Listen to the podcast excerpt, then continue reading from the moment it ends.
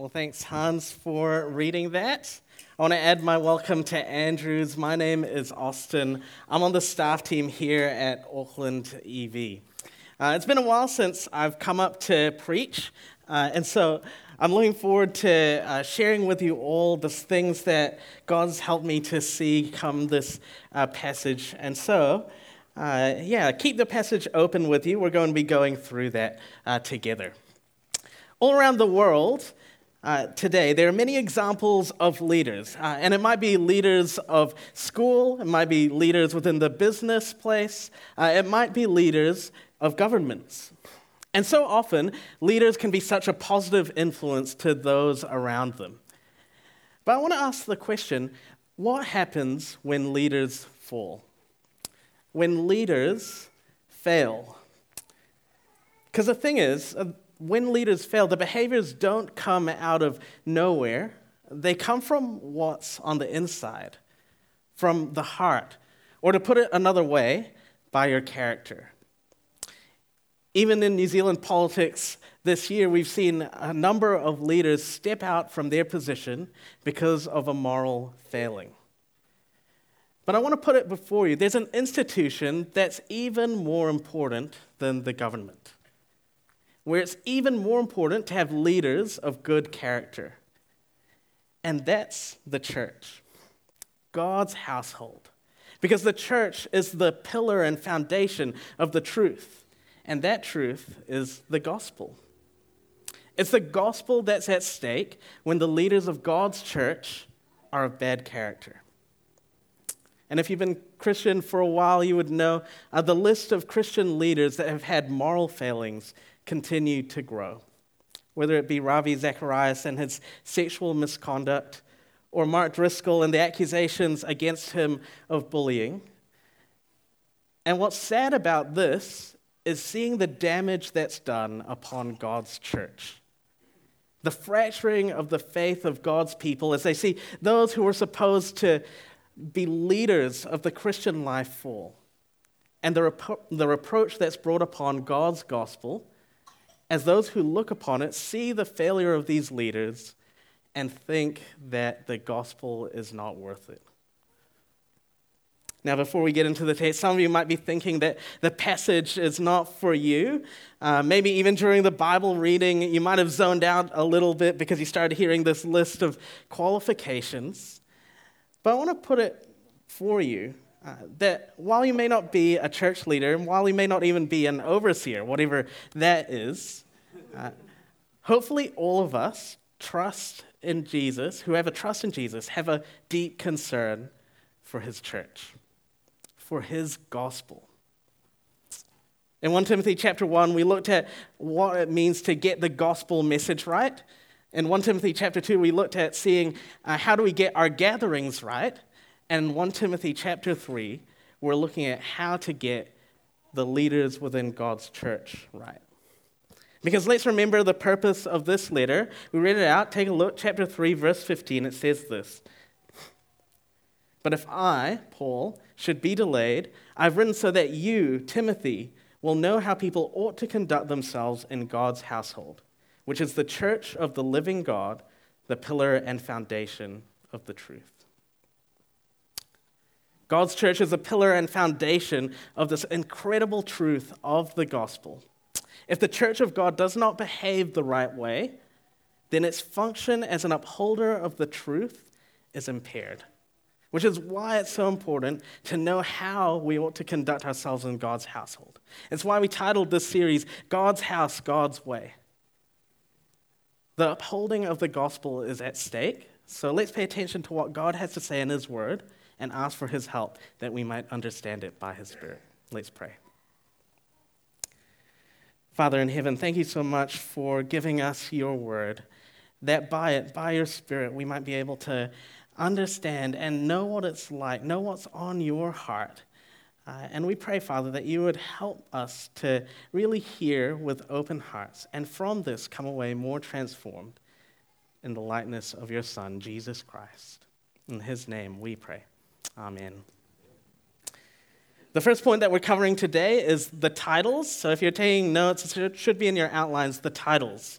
Because I'm not sure if you noticed, uh, there are two uncommon words in the Bible that were in that Bible reading. It's the words uh, overseer and deacon. Uh, and the passage talks about the kind of qualities that these people have. So it's probably important for us to know who's actually being mentioned here. Let's start with overseers. Uh, I want you to come with me to Acts chapter 20. We'll look at a few particular verses. They should be on the screen. It says this Now, from Miletus, he, Paul, sent to Ephesus and summoned the elders of the church. When they came to him, he said, in verse 28, Be on guard for yourselves, for all the flock of which the Holy Spirit has appointed you as overseers, to shepherd the church of God, which he purchased with his own blood. Now, as you look at that passage, I wonder if you can see something interesting in the passage. Um, so remember, the one who wrote Acts is Luke. Uh, look at how Luke chooses to call the people that Paul is speaking to, and look at how Paul is choosing to address them. Uh, look, I've highlighted them on the screen. Luke records that Paul summoned the elders of the church to Ephesus, of Ephesus. But just a few verses down, Paul refers to them as overseers. And I wonder if, what's going on. Is Paul, are Paul and Luke of different minds? Maybe uh, Luke records that, oh yeah, Paul said this, but I'm trying to correct him. He's actually elders. Uh, no, I don't think that's what's going on here in the text. I actually think this office of elder, overseer, they're actually the same thing, they're synonymous terms. And in fact, if you look at Hebrews 13 17, write this down, look it up later, Hebrews 13 17, it simply calls this person leader. So whether you call them the elder or the overseer or leader, it's referring to the same thing. It's referring to the leader of God's church. And at EV, we call them pastors. Now, I know what you might be thinking like, pastor is not elder, overseer, or leader, so where on earth did we get that title from? Uh, take a look at Acts chapter 20, 28 again. I've highlighted one word on the screen. Uh, one of the roles of the overseer is to shepherd the church of God. And it just so happens, if you take the Latin of that word shepherd, because why not, right? You get pastor. That's actually where we get pastor from. It's this idea of shepherd, shepherding. So, when you see that word overseer in the, our passage today, you can think of it as the role of pastor here at Auckland EV. And who are the pastors here at Auckland EV? Quick shout out for a newish connect. Like Andrew said, it's a really great place to get to know our pastors and the church structure. But the pastors at EV, they're the impastors. They're Andrew, Ben, and Ming, and the senior pastor, Rowan. Uh, you would have noticed that Andrew introduced himself as one of the pastors here at Auckland EV. And that's because at EV, we don't just have one pastor. It's not like you saw Andrew and you thought, oh, he's the pastor for this congregation. No, we actually have a team of pastors. We have a team pastoring model here at EV, who over, and the pastors oversee different areas across our church. But what about the word deacon? Well, the word deacon is actually just a transliteration from the original language where it can also just mean servant. So I put some verses on the screen. I won't read them all out. You can see I've highlighted the same word. It's translated either deacon or servant. So in Mark 10, we see Jesus challenge his disciples to be servants, same word as deacon. In Romans 16, Phoebe is commended as a servant or a deaconess of the church in Cenchreae. And in Philippians 1, Paul addresses his letter to the Christians in Philippi, but specifically gives a shout out to the overseers and the deacons or the servants. And probably the classic example that people use for deacon are the people mentioned in Acts chapter 6. Write it down, Acts chapter 6, look up the story later. Here, the 12 apostles appoint seven people to the duty of serving so that they can be freed up to continue preaching the word of God. But even in this story, I don't think it's conclusive whether those seven men were actually appointed to this office of deacon. Uh, but feel free to chat to me more about this. Uh, I don't think the Bible necessitates the office or the church needing an official role of deacon. And at EV, probably the closest thing that we have to that are the people on our exec team. Uh, people who represent the church looking after governance, property, or finances. But the point is this uh, this passage isn't about what labels we can attach to uh, people at church. I think the point of the passage is that we see that the gospel is transformative and it ripples out from our hearts out to one another and to the world. And it all starts with our leaders and those who serve, serve in the life of church. So, now that we know who we're talking about in this passage, let's take a look at the kind of people a pastor and a deacon should be. This is point two the tests. Uh, come back to 1 Timothy chapter 3, verse 1, we read The saying is trustworthy. If anyone aspires to be an overseer, he desires a noble work. And the first thing I want to point out, might be a surprising thing, is that wanting to be a pastor is a good thing. I'm not sure if that surprised you, that actually desire, having that desire to be an elder, overseer, pastor is a noble work. Now, I remember when I was a young Christian back in 2015, I had just been uh, on fire for Jesus, really keen to serve him. I started stepping up and serving roles at church and on campus. Uh, and I remember I actually thought of becoming a pastor uh, back in 2015. Now, I don't think my 2015 self would make a great pastor, uh, but I actually remember thinking that and going, is this really right for me to desire? Like, oh, I felt a little proud thinking that maybe I can't be a pastor, maybe I'm, I'm not cut out to be one. But here, Paul is commending the work of a pastor. It's a noble work. And so, men, I want to specifically address you here for a moment now, because like we saw last week in 1 Timothy 2, the role of teaching and exercising authority in the public gathering, the church, falls on you. Uh, I want to ask you have you aspired to be a pastor before? Or is it something that when you look at the likes of Andrew Rowan, Ben Ming, you think, oh, there's no way I'd ever want to be that? Um, you can tell them later if that's the case. Because I want to hold out being a pastor is actually one of the best jobs in the world. It's a job where you can uh, get this opportunity to lead God's church, uh, to teach people about God's word. And I want to ask men, what steps are you taking to grow in this way? Have you ever thought about stepping up to lead a connect group? Or maybe uh, reading the Bible one on one with someone else? Or maybe even doing the summer internship? Remember, the pastor isn't just leading the government, they're leading something much more profound the church of the living God.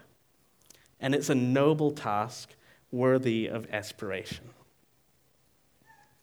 Now, from verse 2 onwards, we see a list of qualities that the overseer has. And you might notice as you scan through this list, these qualities are actually all qualities that any ordinary Christian should aspire to.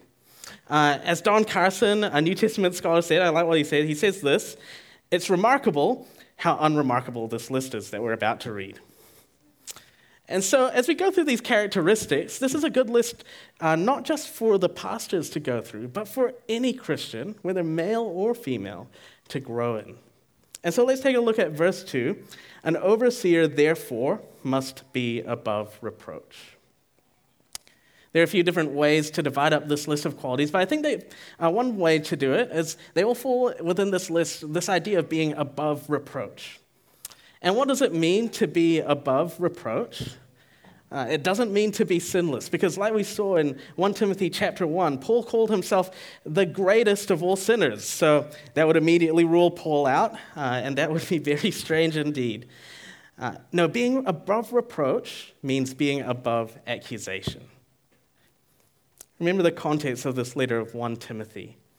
The church in Ephesus where Timothy was, contained leaders, false teachers, who were bringing reproach and disrepute to the gospel. They were people who were not only teaching the wrong thing, but they were acting with character and behavior that was so horrendous that they were dragging the church of God down and dragging the gospel through the mud. The pastor, Paul says, should be the opposite of that. Their conduct should not bring that kind of reproach and disrepute to the gospel. And there are three categories in which uh, the Christian leader should be above reproach. All rippling outside from within, we see above reproach with regards to self, above reproach with regards to family, and above reproach with regards to outsiders. So let's start by looking at above reproach with regards to self. Look at verse 2. An overseer must be self controlled, sensible, respectable, not an excessive drinker, not a bully, but gentle, not quarrelsome, not greedy.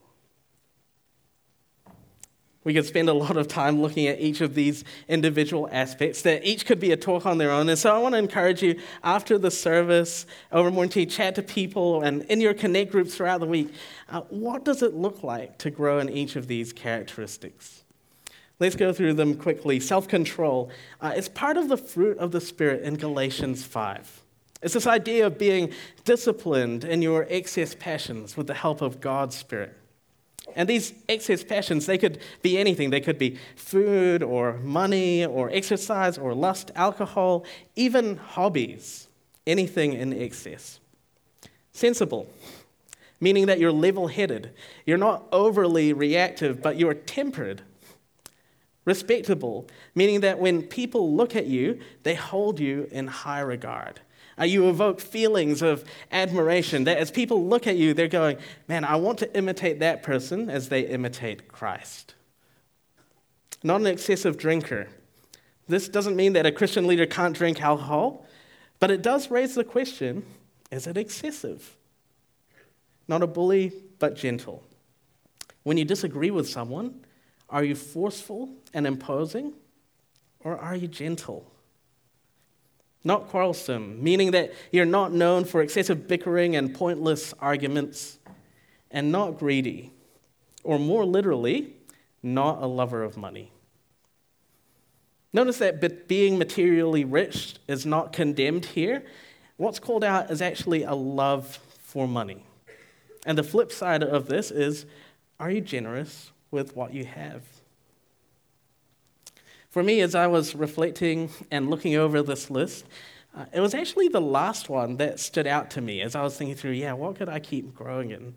Uh, because some of you who know me well, yeah, you would know um, I'm what you call a control freak. Um, I love things being ordered. I love things being laid out nice and neatly in nice boxes. I love being planned and organized. It's so great. Uh, just uh, a, ho- a, few holidays uh, this year, actually um, I actually took the time to look at my uh, library and go, wow, I'd love to catalog this. So I actually went and um, put them all in a Dewey Decimal System and then just ordered my library that way. And it was just great, great rest. Um, might not be great rest for you, but it was fantastic and cathartic for me. Um, but one of the ways that this controlling nature plays itself out is actually it gives me anxiety with uh, am I secure? Where's my security? Uh, and it's so easy for me to buy into the lie that money sells, which is I can be secure if I have a lot of money, if I have a lot of savings, or if I have this house. Uh, and I'm tempted to love money because of it. Even now, especially after entering full time ministry, after I just finished my PhD, I could have gone into academics, could have earned a lot more money. Uh, and it was the sort of stage of life where friends around me started talking about buying houses. And I just started getting a little envious. I started feeling like, oh, man, did I make the right call? Maybe I should just quit ministry and just go back to, into academics. Um, because what I really wanted was security. But the Bible reminds us that the security which money claims to provide is false. It could be here one moment and gone the next, just like we saw with the, when the COVID pandemic uh, hit and a lot of stocks fell. But there's incredible security found in Jesus Christ. For it's in Him I know my future is secure. And so, because of that, I don't need to be pulled by a love of money. And I want to ask all of you here today what from that list of qualifications stands out to you? I want you to take some time, just write one, write one thing down in your notes on your phone. What is one of these areas that you would like God to grow you in? And then I want to encourage you take some time throughout the week to actually pray that God would grow you in these. Because if you're a Christian, if you trust in Christ, then His Spirit dwells in you. And God, by His Spirit, is transforming you day by day into the likeness of His Son, Jesus. So that was a, with uh, above reproach with regards to self. Moving outwards, we have above reproach with regards to family. Look at verse 2. An overseer must be the husband of one wife. Or perhaps a better translation of it, uh, a one woman man. Now, Paul isn't saying to Timothy that every pastor must be married. Uh, it's very likely that Timothy was single, and Paul was definitely single, so that would be very strange to require that. Uh, and even the most godly person who walked on this earth, Jesus, he wasn't married. Uh, now, I think what Paul is doing is highlighting the type of person that an overseer should be. And I think the point of the verse is this a pastor must be faithful to his bride if he hopes to be entrusted with the bride of Christ, which is the church.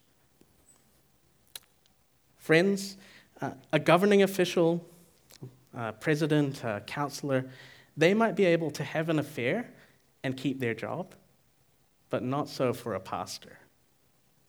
They may be able to be forgiven if they repent, but they shouldn't be reinstated. Because, like I already mentioned, they're not trying to run the government, they're leading something much more profound the church of the living God, which holds out the truth of God not just by what you say, but by how you act. Verse 4 also says this He must manage his own household competently and have his children under control with all dignity. If anyone does not know how to manage his own household, how will he take care of God's church?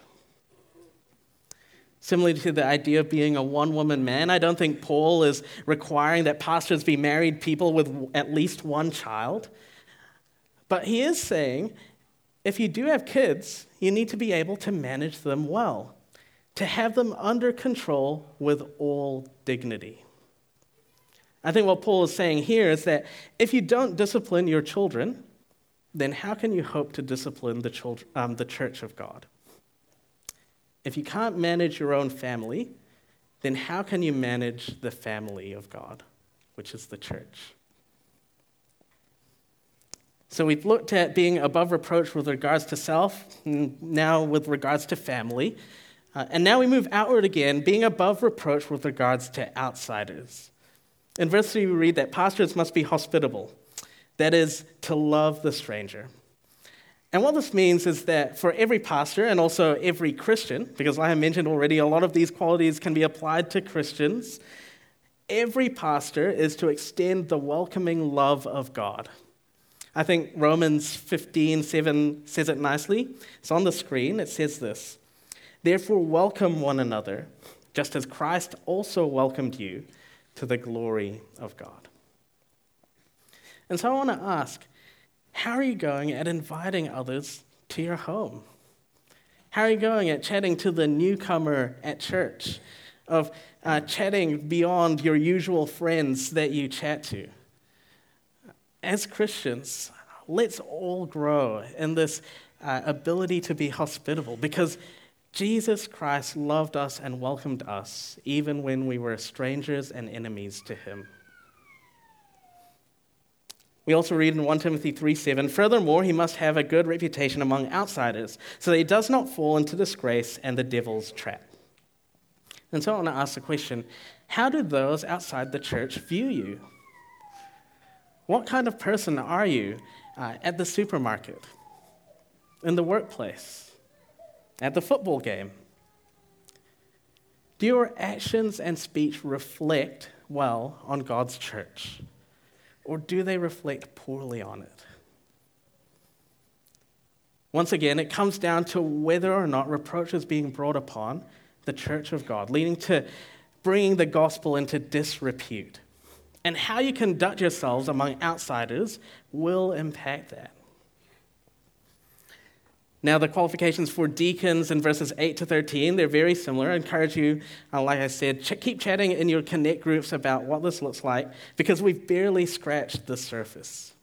But before we move on to the next point, I want to highlight one distinction that is made between the overseer and the deacon. Uh, and it's at the end of verse 2. It says this An overseer, therefore, must be able to teach. Uh, like it is just hidden away between hospitable and not an excessive drinker. This skill of being able to teach.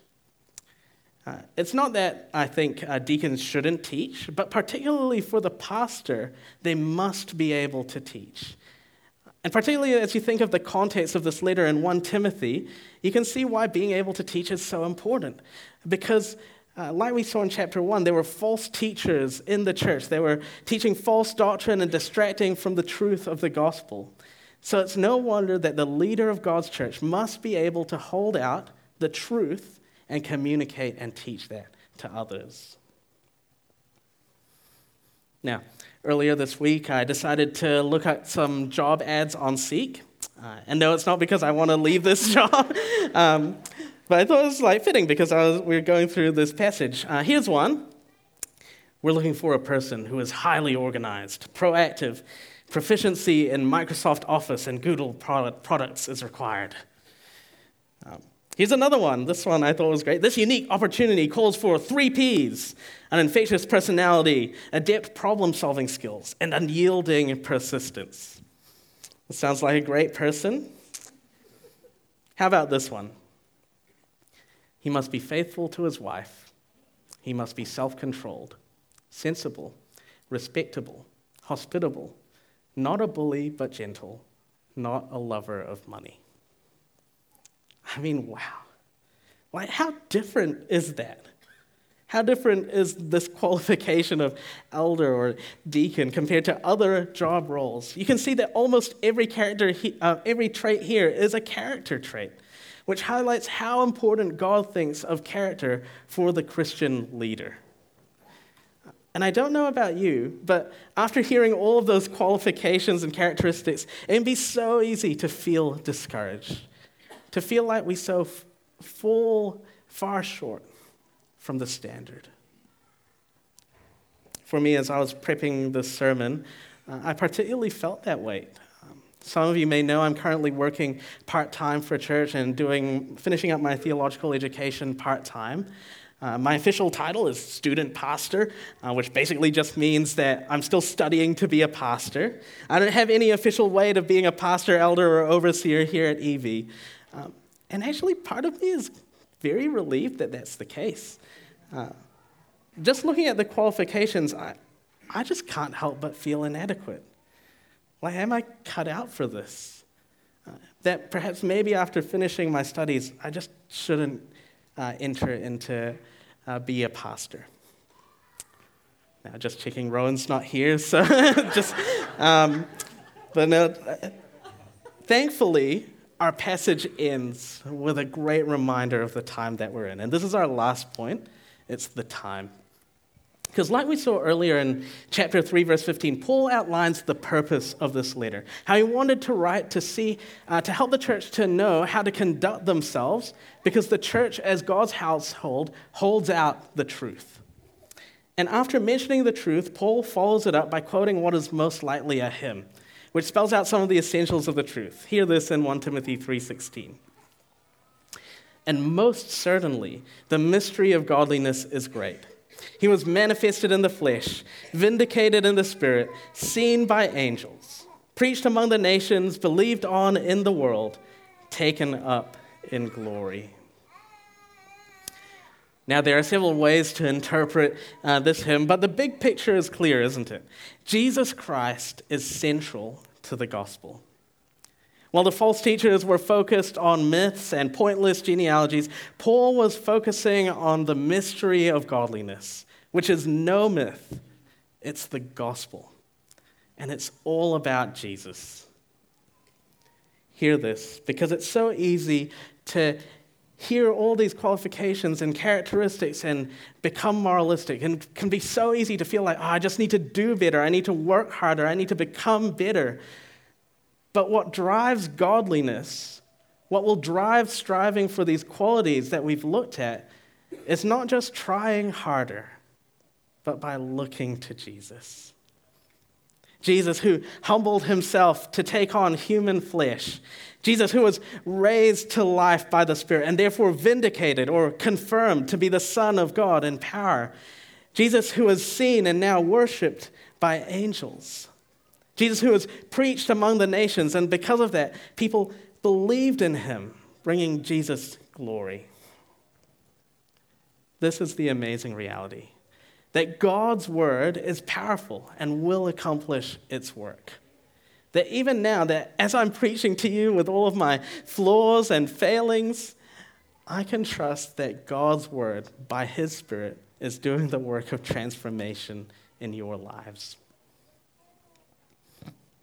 Did you know almost every time uh, we run our Explaining Christianity course, uh, someone puts their faith in Jesus? It's happened almost every time over the, over the many years that we've run Explaining Christianity. And we have around 30 to 40 people coming along to explain Christianity right now at the University of Auckland. Uh, and we're running another Explaining Christianity course uh, at North coming up soon, and then another one later on at Central. And I'm just going to implicitly trust that as long as we continue to preach God's word, God will continue to draw people to Himself to see them saved and trust in Christ. Because one day, the same Jesus who came in humility will return in glory. And he will return to judge the living and the dead. I wonder, after you heard this passage, what do you think is the greatest need for our church leaders? I think a minister by the name of Robert Murray M'Cheyne summarized it well. He says this My people's greatest need is my personal holiness. What a great summary of this chapter. Because, as I mentioned at the start of this talk, the list of church leaders who have had moral failings continues to grow. And the list of people who have walked away from Jesus and his gospel because of those leaders grows even longer still. So, friends, I really want to ask you our pastors, Rowan, Ming, Andrew, Ben, they need our prayers. All of our church leaders, our staff team, our apprentices, our exec team, our team leaders, our kids and youth leaders, our connect group leaders, they all need our prayers. You know, in our church survey that we run, ran in May uh, earlier on this year, we found that less than half of the people at church pray regularly for our church leaders. How amazing would it be for all of us to continue to regularly pray for those who lead us within church? Pray that they would keep looking to Jesus and therefore resist temptation and grow in godliness. For we know that Satan is prowling around like a roaring lion, ready to take down our church leaders. For he knows that in taking down our church leaders, he can take the whole church down. I know I speak on behalf of many of our leaders that we desperately need your prayers. Hardly any leader I know feels like they're up to the task. There's always so much that we can continue to keep growing in. But praise God that He is in control and He is powerful to change. So please pray. And pray also that God would raise up more leaders for His church, whether it's inside our church or outside our church, here in Auckland or around the world, leaders who would be motivated by God's amazing truth, the gospel, and leaders who would have a desire to see more and more people captivated by Jesus Christ, because it's all about Him. So, why don't we take some time to pray about this now? Let's pray. Dear Heavenly Father, thank you so much for giving us godly, faithful leaders here at Auckland EV. And we ask, God, we pray for them now, our pastors, for Andrew, Ben, Ming, Rowan. We pray that you would continue to sustain them in the faith, to help them to continue to grow in godliness and to resist temptation. We pray for all of our leaders who do the loving work of serving and leading us, and we ask God, sustain them and help them to fix their eyes on Jesus. And we pray as well that you would continue to raise up more leaders, men and women who have this great heart for Jesus, to see his name held up high here in Auckland and around the world, so that more and more people put their trust in him. It's in the mighty name of Jesus Christ that we pray all these things. Amen. You've been listening to a sermon recording from Auckland EV. We hope you found it helpful, and if you'd like to find out more about Jesus or about church, we'd love to get in touch. So check out our website at aucklandev.co.nz for more details. Thanks for listening.